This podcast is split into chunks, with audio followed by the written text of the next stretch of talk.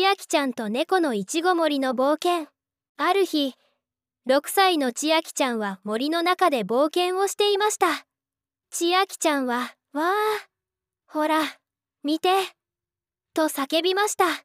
森の中にはたくさんのイチゴが生えていました。千秋ちゃんはイチゴが大好きなのです。千秋ちゃんがイチゴを摘んでいるとにゃーんという猫の声が聞こえました。猫ちゃんどこ？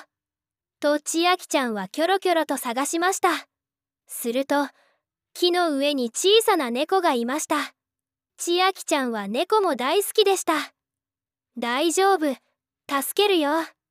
と千秋ちゃんは木に登り猫を抱えました。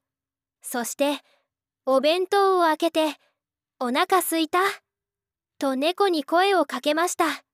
千秋ちゃんはお弁当を一緒に食べるのが好きでした。猫はごくごくと水を飲み千秋ちゃんのお弁当からイチゴを食べました。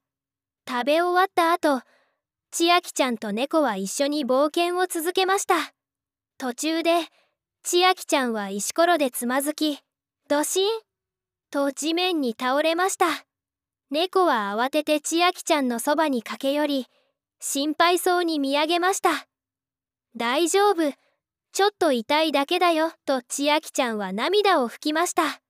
猫は千秋ちゃんの手を舐めて励ましてくれました。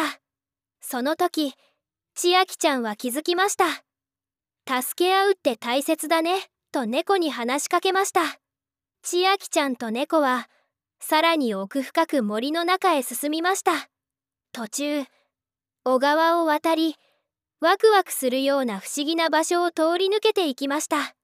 森の奥には輝くお宝が待っていました。千秋ちゃんは友達と一緒に冒険するのが一番楽しいね。と猫に言いました。そして森を抜けて帰っていきました。おしまい。